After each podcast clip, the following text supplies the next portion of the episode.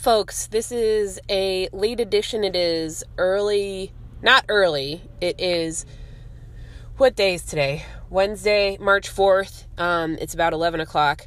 And Rob McKeeman from the GLSAA just went live not that long ago and did announce that spectators will be allowed. So if you're listening to this and you're planning on coming to the Arnold, spectators are still going to be allowed, but the vendors will not be there, which really sucks for them. I am glad that we are going to be able to have a crowd of some sort, although this means that I will have to be on my best behavior and try not to hit anybody this year.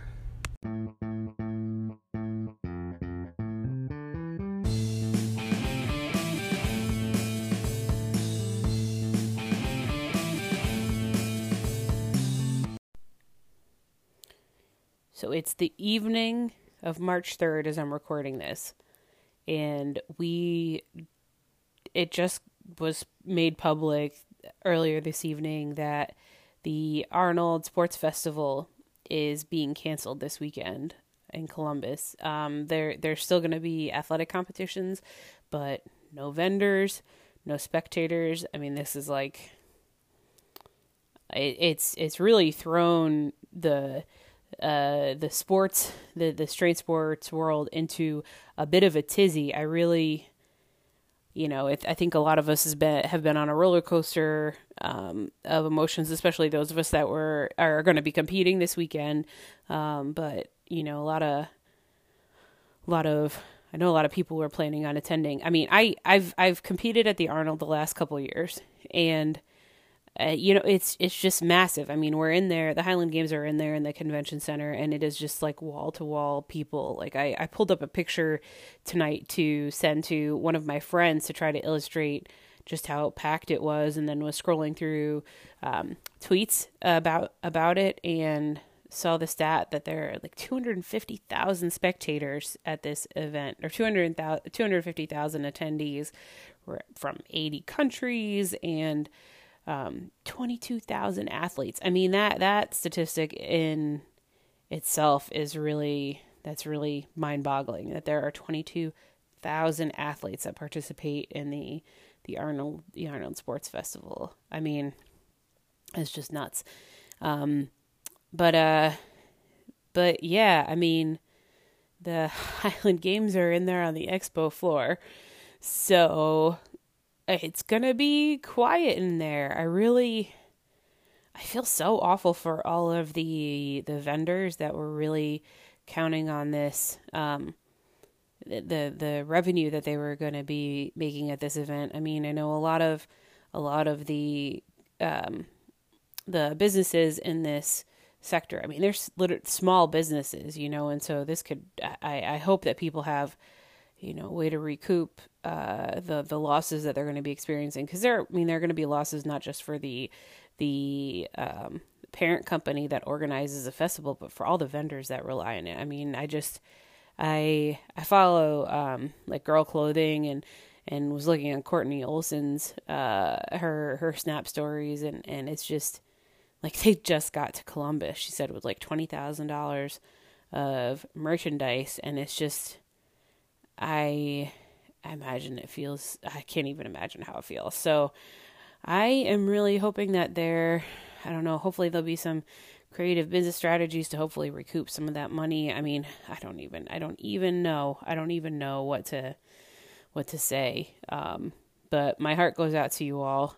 Um, uh, but you know, let's I was my plan had been to record an episode this week uh, that would preview the Arnold, but I, I feel like this is really just just upended everything. I mean, I guess uh, yeah, I don't even know where to begin. I guess one of the, one of the things I was going to talk about was kind of what what the experience is like competing there, like how a Highland Games indoors and specifically in that setting is different from what it's like competing outside.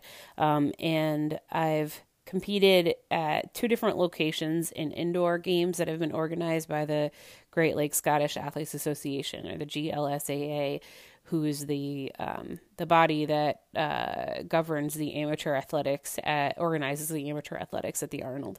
There also is a uh, um, a pro slash elite mixed team competition scheduled to go off on Friday, which, I mean, I was planning on driving down Thursday night and getting down there so I could watch um, watch Highland games all day on Friday. And you know, we still, yeah, this is something that's still up in the air too. Like I, somebody commented on uh, one of my posts on Facebook that um, USAW has been putting out information basically saying that athletes can't loiter. Like athletes can't even be spectators. Like that came out from USAW. So I don't know if that's, I think there's just a lot of information that's not out there yet. So uh, a lot of that will become more clear over the days to come. Um, so, so we'll see. But, um, uh, but yeah, so I have competed indoors a couple times. So I've been, I've experienced it in two different venues, um, but both organized by the GLSAA. So there are going to be a lot of commonalities. So, um, in the the indoor events that I've done, for the sake of time, it has been much abbreviated. So we've only done we've done five events. Hammers are out because of because it's limited limited space. Um, hammers are out, and we do. Uh, an open stone, which it has been a, per, a heavy a heavy shot put. We use an indoor an indoor shot, um, and I think I think at the Arnold it's been like a 14 pound shot. I can't remember what we threw in Dayton, but it was heavy for sure. so, and that's where we start with. We start with the open stone or the shot with the heavy shot. Then we go to the um, heavyweight for distance. Um, in 2018, we used these um, rogue throwing bags, which were super weird. You can see um, pictures of them and, and video uh, that of of of those um, online. They're nuts. Um, so there, we use those rogue heavy throwing bags, which just felt weird, and for me, it felt I'll talk about my own personal experience after I talk about it in general. Um, so they're the Rogue Heavy Throwing Bags. And then last year, uh, the GLSAA was able to get, and, and I think pretty heavily discounted. I don't I don't think they paid full price for them because I know they can be super expensive, but they got some uh, Dominator weights.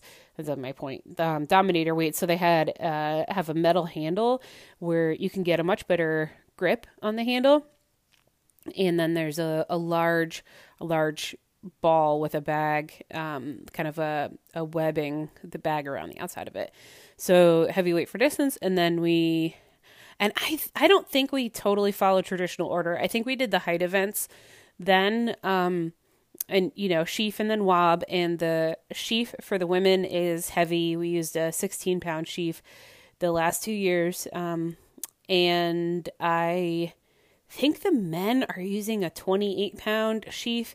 And although it's not as much of an issue for me, for the, uh, you know, the, the very, the most proficient sheaf tossers that are in this competition, I mean, you know in indoors you're not only in that setting you're not only limited by the the space on the floor but the ceiling is a limit as well and so the the the bar can only go so high and people were, you know, competitors were maxing out the throwing it up into the ceiling. I mean, just maxing out the the height.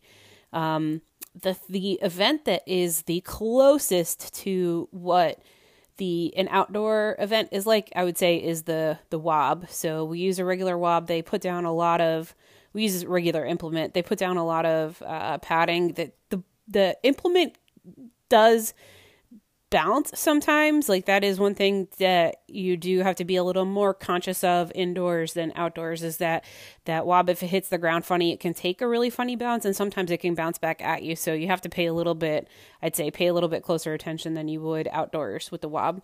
And then we go to the caber and one of the big differences with the caber is that um, because the space is limited, they have kind of like a foul line, like a, a limit of how far forward you can, how far forward you can progress with your approach.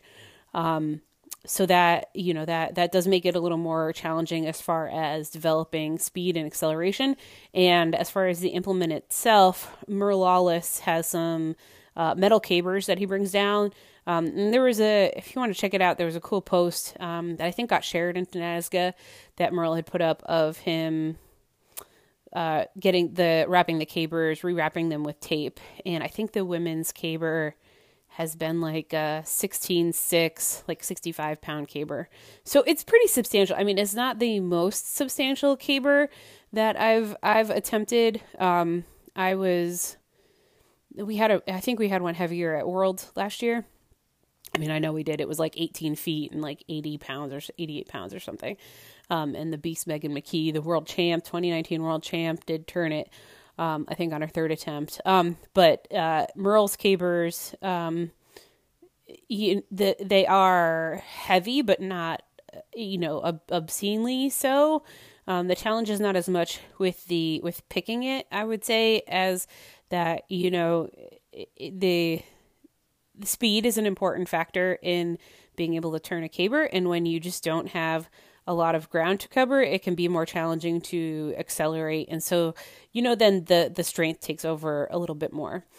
Um, so, um, so, and, and that's, that's something important to consider, you know, the, the way that the events are selected, what that, or, or the events that are selected for the Arnold, um, are you know it's two height events. And so i would say as opposed to two out of seven two out of nine um, being two out of five the arnold definitely more favors the athletes that are better at the static events or the the height events and so that is an interesting factor that the the final finish may shake out a little bit more differently. And then and also, you know, just having the um, the heavier implements is going to favor the athletes that have um, just have have greater strength levels, you know. So I'm hoping that that will work in my favor. excuse me. Uh, this year, you know, last year I put in a lot of work to become more proficient with the height events and got really consistent um, with them, and so I'm hoping and uh, and well, I'll get back to the sheaf. The sheaf at the Arnold has been a real. There have been some events at the Arnold that have been a real beast for me. Um, but but yeah, so I'm I'm excited to have have some some height events this year. So now talking about my own experiences at the Arnold. Oh boy.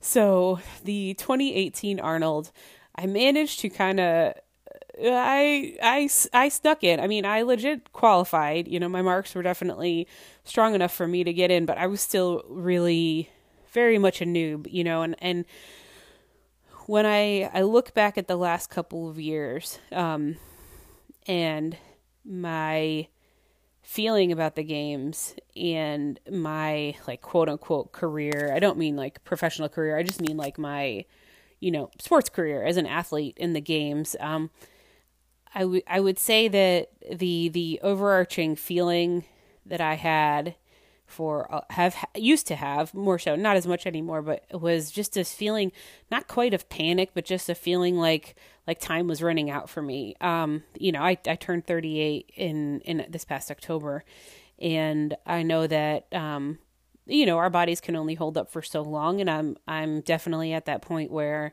my ceiling is is is not necessarily getting higher as far as my potential. So I I felt a lot of pressure to try to get as good as I could as quickly as I could before kind of time ran out on me um, in the in the Highland Games, and so um, I, I, I was I especially through 2018 was really pushing pushing pushing to get in as many events as possible. I mean, and even through 2019, um, trying to like and I mean, no shame in my game, right? Like trying to like make a name for myself, get myself out there so that um to try to overcome the fact that I was so new, you know, new to the sport. So, anyway, so although my my numbers were definitely reflective of kind of that that skill that I was able to transfer over from my track and field career into the Highland Games, I in 2018, I mean, the Arnold in 2018 was my third competition ever in the Highland Games, um, in the heavy athletics. You know, like, so I definitely didn't have a lot of seasoning, and um, there there had been some back and forth with the GLSAA before I actually got added to the accepted entries list. And I, you know, I I get it now. I understand where that came from, um, but that that meant like I was I was really I was quite nervous going into my that competition because I knew um, you know there was going to be there were going to be some really other really talented throwers and it was you know a big a big festival. It was my first time at the arnold and i will confess i didn't i had to go out and buy i didn't have i didn't own my own fork. I had borrowed a sheaf fork at the first two games that i was in. So i oh boy i went to uh uh I bought a regular pitchfork, like a gigantic pitchfork with five tines, and used my father in law's like I, I hacked off two of the tines and used his uh, grinder to try to grind down the the other the remaining tines and like taped it all off. And I mean, I will. Uh, it was embarrassing. I'm embar- I'm a little embarrassed now about it, looking back at it. So I, I, I got to the Arnold and I realized my fork my fork tines were like too far apart to really even get a bite in the bag. So I ended up borrowing somebody else's fork anyway. Um, and I and I I kind of alluded earlier to some of my struggles at the Arnold. One of those struggles has been no hiding at the Arnold because I didn't own a sheaf. I didn't have a sheaf at that point. So I didn't even have like a 10 pound sheaf, let alone a heavy bag to practice with to get the practice with period, but then to practice with to get the timing. So um, that is that is one thing that I will say I've improved upon even since last year at the Arnold is that I now own three sheaf bags. So I have a I have like a I think it's just under ten, and then I have a like a twelve point six, and I have like a like a 15.9 pound sheaf. So um, I made that one before we had the Arnold qualifier so that I could actually practice the timing of it. And it's it's different. I mean, it's it doesn't i wouldn't say for like for myself it didn't take a lot to figure out the timing um, but it is definitely something that needs to be figured out and on the floor of the arnold is not the most optimal place to try to figure out the timing with a heavy bag so i that I, i'm hoping will will pay off i've been training with that um, through the winter on and off you know and i'm, I'm hoping that that'll pay off um, on saturday morning um, so the yeah, the other thing that I have struggled with at the Arnold, um, the worst I would say is the heavyweight for distance. Now, not only was my were my distances not all that great in the heavyweight um in 20 earlier in 2018 i mean it really came on like gangbusters at the end of the season when i finally got my own implement and was able to practice. Um but my like typical throw in early 2018, the early 2018 season was like about 29 feet, which I, I believe is probably a little bit above average, but it's like by no means reflective of any sort of proficiency for me with the implement. I mean, I looked like garbage with the heavyweight for distance. Um, and felt all over the place. Like a struggle of mine has been even just like knowing what the technique for the events is supposed to look like or feeling like I'm in control of the implement and heavyweight especially for me has been a struggle because the weights for distance look like discus which uh, was my most competitive event in track and field but the thing that made me especially good at discus was my ability to have what they call separation between the implement and my body. So basically meaning stretching my arm way back behind me and you trying to you know optimize that stretch reflex. Like you cannot use stretch reflex in the heavyweight for distance. And so my timing in the event was just god awful for for a long time in the event. I finally started putting it together um so i got like i got much more consistent with the heavyweight for distance through 2019 but I feel like there was there was one practice I had in December down in Florida um, where I was I finally got a cue to like get the implement ahead of me. So now the the cue that I use is as I'm set up in the back, you know, I swing it, I let it the cast go behind me and then and I probably don't look like I'm being that patient because I think I still take off earlier than I should, but I wait until that implement. I try to wait until I can see it in front of me um, before I make my first turn. And so uh, that that cue again, it's it's like a, a little bit of an over cue, I would say. Um, but I try to get that get that implement moving ahead of me, and because it does have so much mass and therefore momentum to it, um, I, I well, I think in my head I had gotten the idea that if I that it was going to like drop on me if I wasn't applying force to it. But because of the momentum that it has, it's not just going to like suddenly bottom out on you. So you can kind of cast it and push it out ahead of you and then kind of let it hang there as you turn your body with the first turn. Um, but it's you know one of the one of the things to learn about um, the weights I'd say especially, but you see it also with hammer is about orbit and looking looking to try to have a smooth orbit and like working with the implement um, instead of uh, against it and not trying to like jerk the wheel like you you not trying to make sudden changes.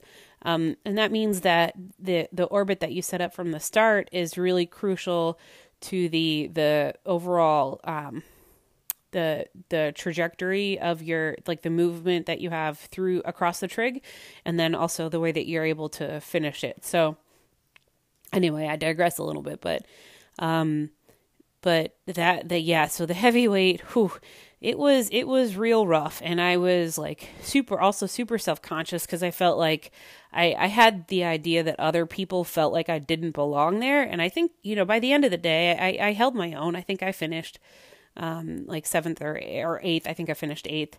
Um, so like I think I prove I think I demonstrated that I I had earned my spot there, but I I I didn't I don't know. I just kind of felt like I I felt like very much like the underdog that year. So so that was a little little rough. The weight for distance last year, we had the new implements and I've been working on hook gripping more um, to try to hold the implement in my hand. Um, but a combination of not having very finely refined technique and I tend to I, I not as much anymore, but when I would get off off with it a little bit, I tend to pull I'm a right-handed thrower and I would tend to pull off to the left, especially on the finish. And if you that increases the centrifugal force of the implement in the the right hand because you're like uh, decreasing the length of the radius of the, the orbit, and so the centrifugal force dramatically increases. And with poor grip strength, um, that ball will come right out. The handle get, could get ripped out of your hand, which is an issue I have had a couple times. Um, so something that I've taken to doing now is, you know, not only putting tape on my thumb and hook gripping, but I also apply some tacky to the uh, back of that of my thumb so that to give my my other fingers a little bit of extra grip. Now, side note, don't worry, I am working on grip strength, but in the meantime, I'm still going to hook grip and I'm going to put tacky in my finger. So, anyway, going back to the 2019 Arnold, we had these new Dominator weights and they had these metal handles. And it was easier to get a grip on it. Um, and I, I hook gripped on my first warm up throw. Um, but on my but on that throw, when I planted my left leg, something happened in my knee. I, I don't know if I hyperextended it on the block or what, but it it really like it really hurt. I really hurt my left knee. And so I was I was very distracted thinking about my knee, hoping that I hadn't caused some kind of like serious injury to my knee. Um, and it was only that it, I was worried about that day. You know, it was the second event of the competition, but also thinking like, oh my goodness, like I've only just started in the sport. Have I, you know, caused some kind of injury that's going to derail derail me. So my second throw, I was had all that going on in my head. So my second throw, I get I uh, step up there and I forgot to hook grip, so that was not a, great throw. And I, I kind of, I kind of quipped on my Facebook feed today that, you know, the chances of me uh, having a repeat of 2019 and hitting a spectator this year were much reduced. You know, with them banning spectators because I did in fact hit a spectator, not on the fly, um, but the ball definitely, the handle definitely got pulled out of my hand on that second warm up throw. And although it landed inside our area on the bounce, it went through the, um, it went through the barrier, um, through the opening in the barrier, and it hit a spectator on the bounce. And I didn't know about it after my second warm up throw. I was just kind of flustered for losing control of the implement. But then um, one of the other uh, women mentioned to me maybe after my first competition throw that I had hit somebody or somebody got you know somebody had gotten hit by the implement, and I I felt so awful. I was so worried that I that somebody had gotten really seriously injured, and so went over there and and uh, the thank goodness she was very gracious. I think I think she just got bruised. Um, but the woman said, "Well, well, now you better go back out there and really show, give them what for, you know, show them, show them why you're here." Um, so that made me feel a little bit better, but uh, still definitely felt flustered. So heavyweight was not great for me that day. But uh, so those are the struggles. Then let's talk about Merle's Cabers. Holy cow! So Cabers. I I really until I really started watching more video of my cabers, I didn't realize how badly I was doing at picking the caber. And I I've had struggles on and off of actually like actually getting the caber up in the air is not that hard, but getting my hands underneath it um, has been a struggle. And my um, my setup for caber really changed over the course of 2019. Hopefully improved. Like I um I was having earlier in my uh, in my experience with the caber, I was having a really hard time um, getting my hands close to the ground. And you know, I'm a pretty I'm a pretty tall tall woman. I'm six feet tall, and I it, it's harder. You know, longer levers. It's harder to if your feet are as wide for me as for one of the shorter throwers, and it's going to be harder for me to get into that bent over position to get my hands all the way down to the ground in the way people typically get set up for the caber. So what I've ended up doing is I put my feet really, really wide apart, almost like a sumo stance. Um, and that's enabled me to get my hands all the way down to the ground. I, I, really I work to try to get my my pinkies all the way down to the ground, so I really don't have to do much to get my hands under the caber um, once I pick it.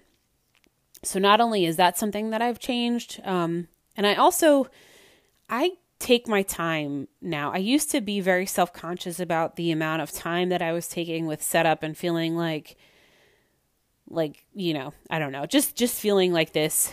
Nobody i don't know if anybody ever really did rush me but always feeling like i needed to i often felt like i needed to rush with getting myself set up and then picking up the caber.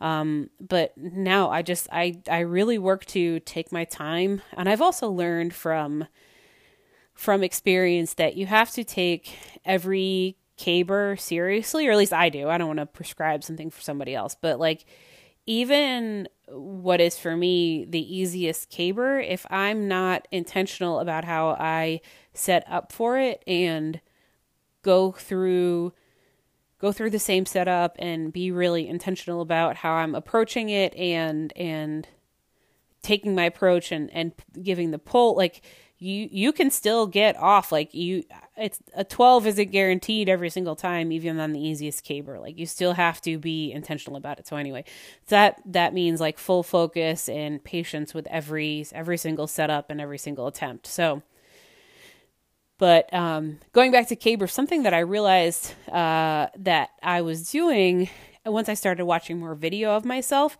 is i think because i was so worried about losing the caber forward away from me, I had it way too far behind me. The the top end of the caber, like I had too much pressure on my shoulder. Um, and I've gotten the advice to um, get the caber so you have about you feel like you have about 10 or 15 pounds of pressure on your shoulder so that that's not a lot of pressure and i still i'll be honest i still struggle with that especially when it's windy um, with feeling feeling confident that I I have the the appropriate amount of lean on the caber. Um, but but that's something that I have I've definitely improved upon is having the caber not having it too far behind me, not as far behind me when I get get ready for the pick. So so that but if you look back at videos of my caber and 2018 and 2019, whew, some of those were kind of rough. So, and I was not able to turn Rolls caber at the Arnold the last two years. But when we had the Dayton qualifier, um, and we were running late on time, so they cut back attempts. Like we all in the women's group, we each only got one attempt on the caber, and so I was like, "All right, it's game time. It's now or never." Right? Got myself hyped up, and um, and I was so super proud. I managed to turn that that caber. I got a two forty five. but I sure as heck managed to turn it. So, um, so that is a real confidence booster uh, going into the the 2020 Arnold. So, so yeah, so caber, and also, oh man, last year, my last caber attempt, like my, I felt my back like pop when I picked the caber, and so I don't think I even really had like a full attempt on it. Like I think I, I tried to approach it, and then I just kind of, I kind of dumped it, and just, I didn't bail, but I didn't. I, I don't think that was probably one of my lower scores on that day, of that of that event. So, whew, that's the Arnold. So I went into 2018 feeling just feeling like, oh man, I got to prove that I belong. Um, and then in 2019, went and feeling like, okay, I feel like I've shown I've shown that I I've earned my spot, but you know, still feeling very much like like a newbie. And I feel like this year going in, you know, 2020, um, I have either met face to face or you know exchanged messages on Instagram. Um, with with all of the women that are competing um, in the amateur class. I it's an I mean it's an awesome group of women um, that I, can say for sure from the women that I've met, and then and then from what I can tell from the other women that are are qualified. I mean, it's just it's going to be an absolute an absolute blast. I'll see if I can name everybody. Oh nope, I'm not even going to go there. Um, but I just oh, it's it's I think it's going to be a really a really fun group um, and a pretty competitive group. Um, and I'm I'm hoping you know with like I was I was saying earlier with the the vertical events having a little bit greater weight to them and um, me being much better prepared for um, for them and the the increased weight of the sheaf certainly than in previous years. You know I'm I'm really excited to have a strong showing this year. Um, you know one of the one of the things that I always try to um, uh, kind of instill in the the athletes that I coached. Um, and that I try to remember for myself is that you know ultimately our our outcome, our performance, is not in our control. You know, any anything crazy can happen day of competition. You know, there if you're outdoors, you know, crazy weather could happen. You could get could be rainy or cold or snowy. Um, most sometimes you don't really know who's going to show up on any given day and you don't know how the other athletes have been preparing you you know you're you're for women you know you're you could be at a different point in your cycle than your competitors that could impact you differently um, you don't know you you you don't know how your body is going to 100% you can't predict how your body is going to respond on the day so the the best that you can do is prepare as well as you can and really I try to focus on the process and trust that the outcome will will come.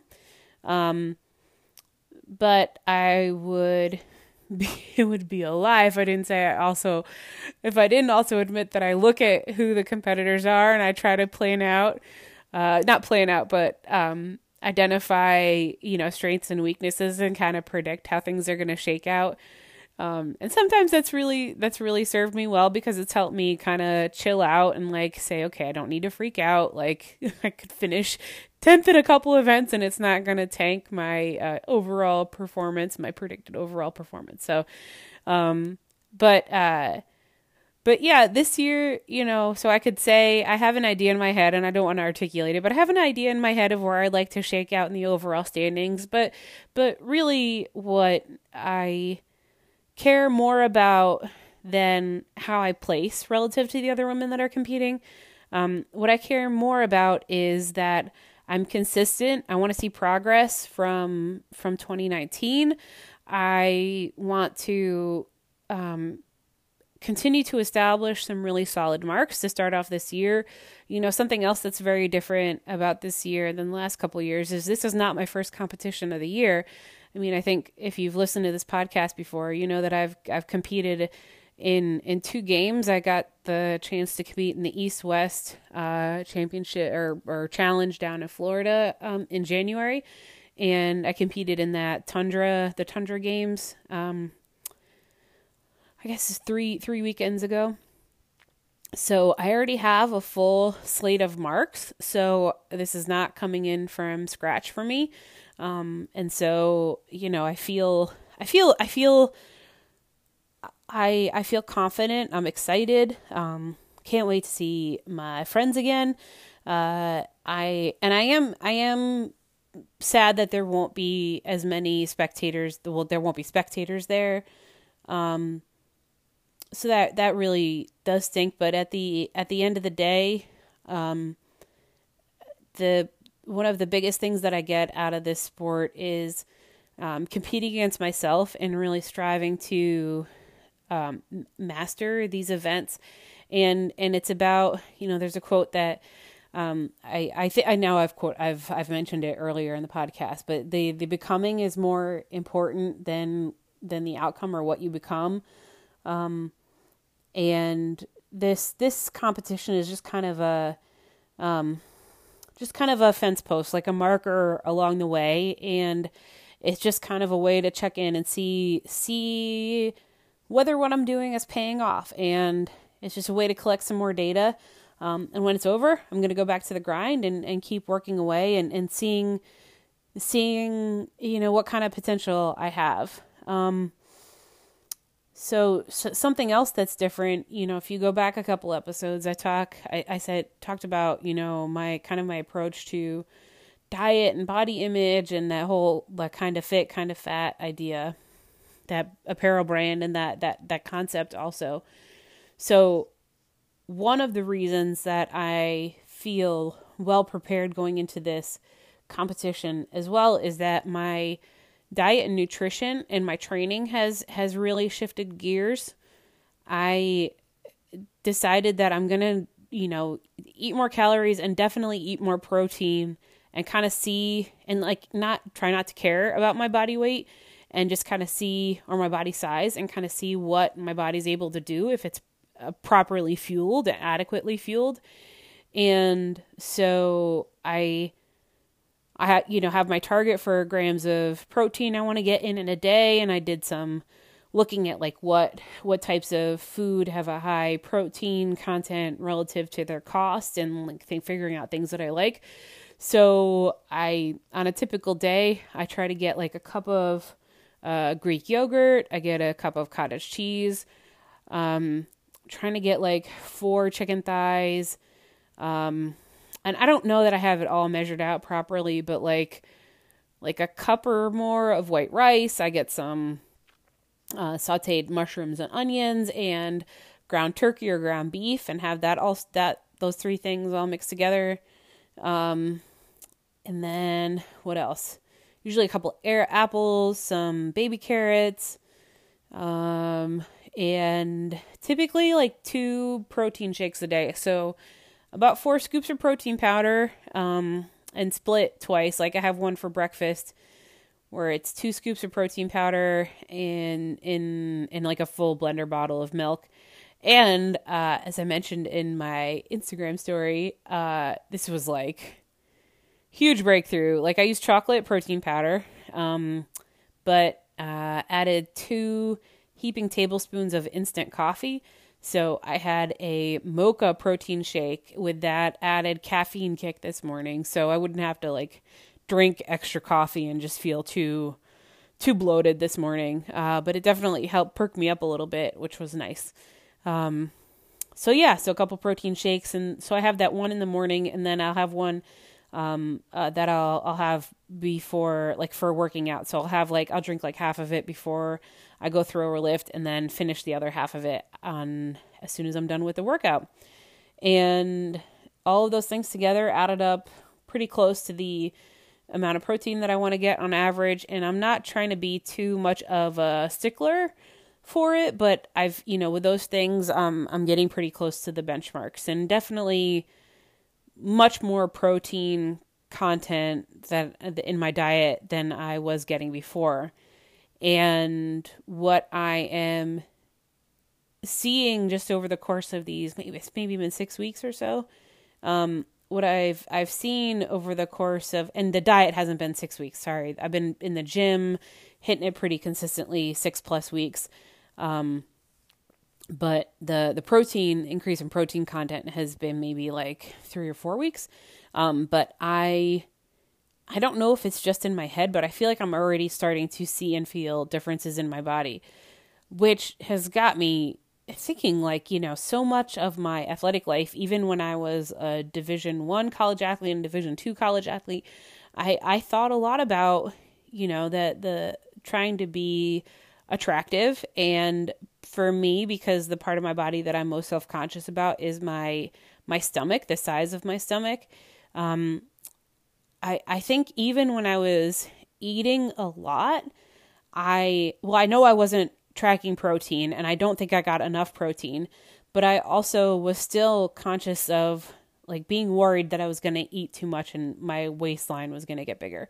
Like I really tracked my weight when like when I threw at Ashland and I was right around 225 that whole year and so I wouldn't go back. I'm not to like not to live with regrets, but you know, I, I I do wonder if I had thought about that protein in my diet and and you know, with social media, if I'd understand understood meal prepping and that kind of stuff better, I wonder. I wonder what kind of numbers I might have been able to hit. You know, because I I often felt, um, like in the weight room, I did feel fresh. I felt like I would I would get stuck and like not not be able to lift as much as I I think I I should have been able to. Um, and I found, you know, even now in my late 30s that I'm I'm able to hit numbers that are as good or better. I mean, I I PR'd on bench press like a year ago. I benched 200 pounds for the first time in my life. I mean, the highest I think I ever benched when I was at Tennessee was like 185 or 195. Um, and I feel like I certainly should have been able to lift more than that when I was in the prime of my life. So anyway, so we'll we'll see through as I continue through this year. We'll we'll see if I'm how my body changes, how my strength levels, uh, how my strength levels change. Um, but I have I have been getting in the in the gym more consistently this year. Um, and although I am doing my own programming, and so I don't, it's not ideal, but I do, I am focusing on just I actually I have a plan this year that's a little bit different from the like non-plan that I had the last couple years. So so yeah, so things are good and um, I've been getting going to physical therapy and I have been really getting some relief from the um, SI joint pain that I've had over the last forever years. I mean, I had SI joint pain when I was at Tennessee, so it's been 20 years, two decades that I've had um, this SI joint pain. And it's been on and off. You know, there are a couple times when it really flared up. Um, like in 2012 and back in like 2010, there were some really bad flare ups. There have been some other times over the years. But um, I have some some mobility things that I can do to um, improve my improve the hypomobil- hypomobility that I have in the SI joint, and I've been getting dry needling um, and some you know manual work that has. I mean, it's it's been a total game changer, and so I so many reasons I'm excited about the 2020 season, and I will say also you know shout out shout out to Mike Beach and the Heavy Light podcast. Like I I I've I hope that I've I've communicated it clearly when I've messaged him, you know, uh, online. But like, I I appreciate how real he's being because I'll I'll own up to the fact that I I fell into that trap of you know wanting to be like a pro athlete and feeling like we needed to have a pro class for the women and and and you know I don't know. I just I guess I've realized that I like part of my drive for that is not like oh man not not necessarily an ego thing.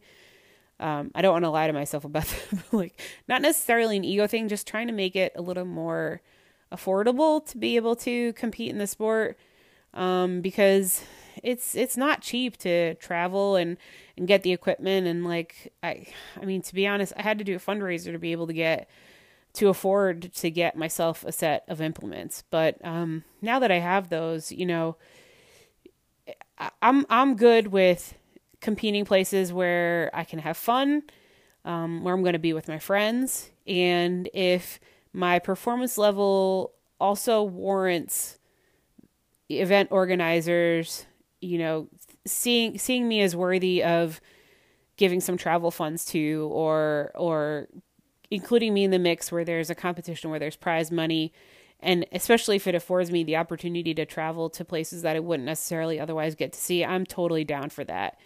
Um, I will say on the women's side, one of one of the things that is, and I don't want to make this sound like an oh woe is me thing, but one of the things that is is not a challenge, but one of the things that I, I found to be a little hard is that in some of the games that are closer to me, um, you know, like there, when there are fewer total athletes and like when all the women are in, especially when all the women are in one class and there, you know, one or two top women, you know, completely dominate the competition, like that's not fun for any woman that's on the top and it's not fun for the women that are on the bottom. And I've been I feel like I've been really lucky that a lot of the places that I've gone and competed where I've been like this is not bragging, this is not a flex, this is just like the reality is that there have been games that I've gone to where I have completely swept the day. And the the amazing thing that I've experienced is that there are some women in those places that are just so just treat it just don't take it personally.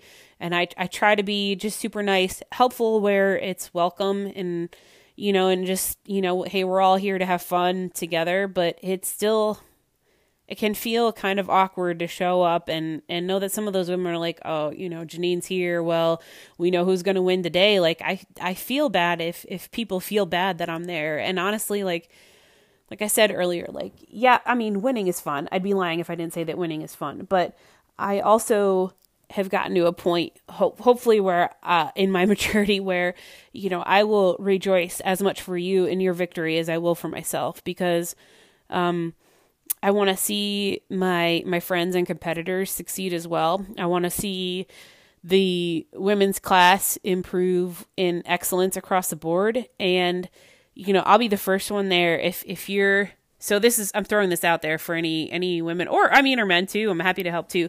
But any women that are out there that uh, you know want that that are looking for help or advice like please feel free to shoot me a message. I've done video breakdowns for for other women.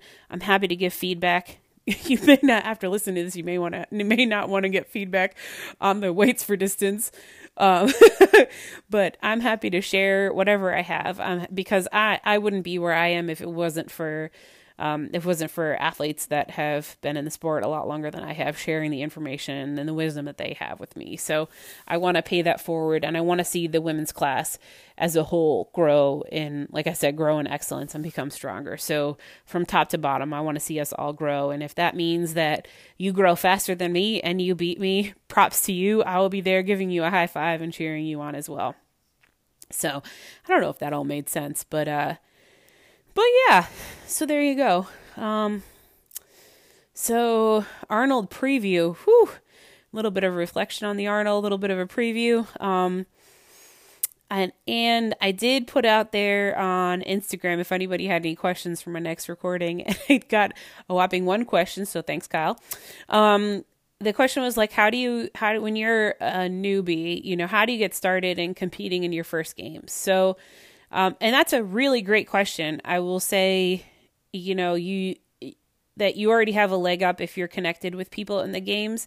Um, when I started, I just I literally just signed up for games, and you don't you don't see novice classes for women as much as you do for men. I have been to a couple games where all of the there there's maybe been one one female novice athlete and all of the novice athletes threw together and they just used the you know the comparable weight implements.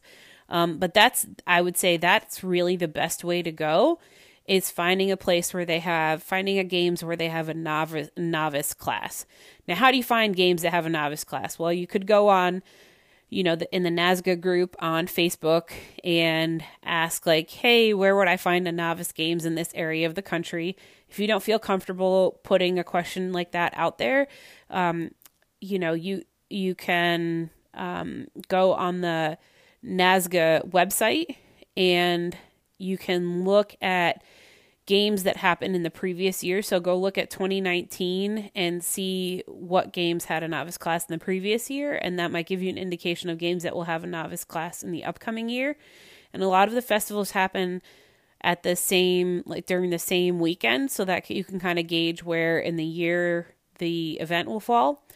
Also, games will also be listed on the NASGA website um, through the year, so you can start looking and seeing what classes are listed as being offered. Um, if you live in an area where it's challenging, like you're not close to a lot of games, but there is one, but it, maybe it doesn't have a novice class listed, I would recommend reaching out to the athletic director um, to find out what their how they feel about having novice athletes competing there, whether it would be appropriate in that setting or not. One of the challenges that I encountered was, you know, I wanted I I don't even remember what games it was anymore, but I reached out about competing in a games and and they were very hesitant to have me participate. And I, I you know safety is a, a huge factor. And so I I very much get that that you want to be you want to trust that your athletes that are out there on the field are going to be aware of their surroundings. Um, and so I got, I, you know, there were one or two places I think were hesitant to let me compete, you know, when it, when it would have been my second game. So I, I get that.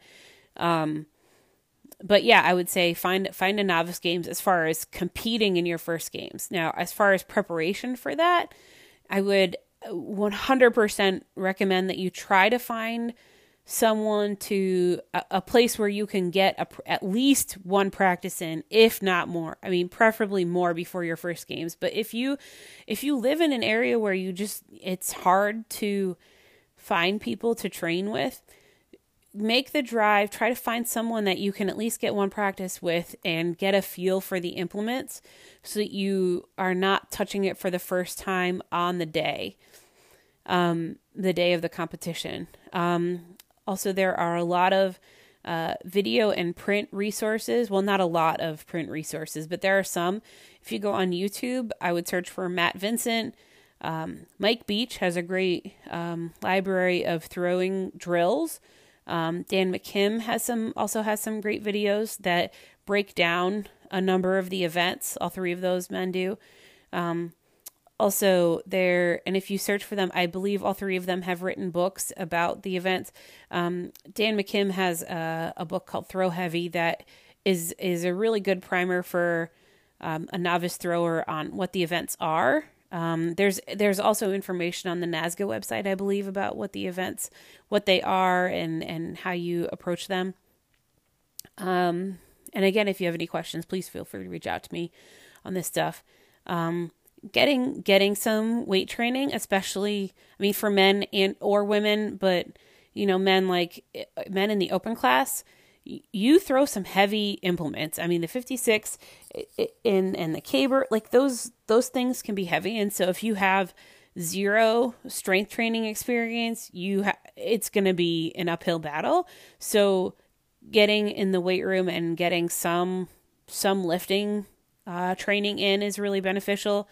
Um, and I don't want to make, I mean, focusing on, on big movements, compound movements um, is really important. Uh, core strength, posterior chain, those are all important things. Um, moving along that, uh, that speed power, what, what is it? The force velocity curve. Um, trying to move things explosively, Olympic lifting, those kind of things are really uh, beneficial for throwers in general. Um, having a massive bench is not necessarily going to make you throw far. Probably won't make you throw far. And so that can be a little bit of a challenge for people that are maybe coming from the powerlifting world or other strength sports into the Highland Games. Is, you know, our our lifting serves the purpose of getting us to throw farther. And so, um, you know, there are only so many hours in the day. And so, one of the questions you might want to ask yourself um, if you do have a strong lifting background, is like, is it is it gonna pay? Am I gonna get a bigger payoff from putting time into, you know, an extra half hour to throwing on the week, or an extra half hour to working on my bench press? You know, seeing where that shakes out. Um, early on in my own throwing career, I felt like you know, my my strength levels levels ha- are definitely above average, um, even without me spending a lot of time in the weight room. And so I really poured my energy into throwing and becoming proficient at the the technique or try, try trying to figure out how to throw them um, and uh, and that's part of why my focus has shifted for 2020 is because some of the events I'm get I'm locking them down a little bit. I mean my my wob now I'm I'm pretty consistently over 16 feet, 16 feet plus, and and that's that's pretty pretty darn good. Um, my sheaf has gotten pretty consistent with a 10 pound 10 pound bag at 26 plus. So like those are, uh, I of course want to throw higher with those, but as I become more proficient with those, I I feel like I'm going to get a little bit better payoff of shifting some of my focus from throwing to back into the weight room a little bit. So, there you go, rambling rambling story there. Um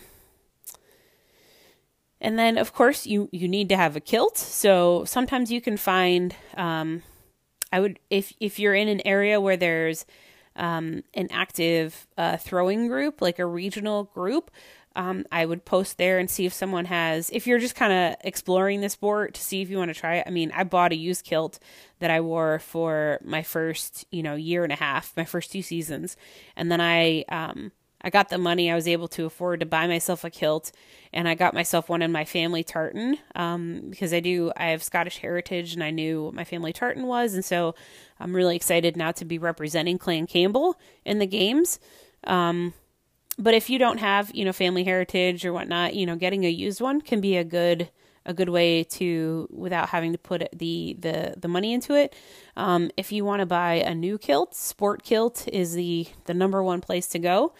Um, and if you have questions about specifics about that stuff, you know, for, reach out, reach out to people who've been throwing for a while. Please, please feel free to ask. Um, and then, yeah, and then just be prepared that you're gonna accumulate gear. I mean, you know, tape and tacky and uh, shoes and gloves and pitchforks, all kinds of stuff. You know, I think that's that's part of the fun for me too is is getting the gear and and you know just that that kind of stuff. That stuff's fun too. So uh so yeah. Whew. Alrighty it's been a doozy. I think i am gonna sign off now because i have rambled for an hour. Holy cow. I don't know whether to apologize or say you're welcome. So what i will just say is good night. Check you next time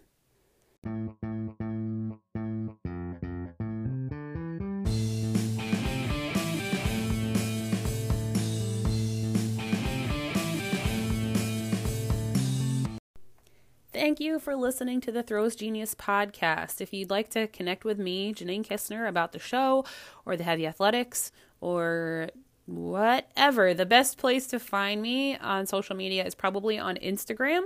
You can search for Janine Throws, J A N I N E T H R O W S.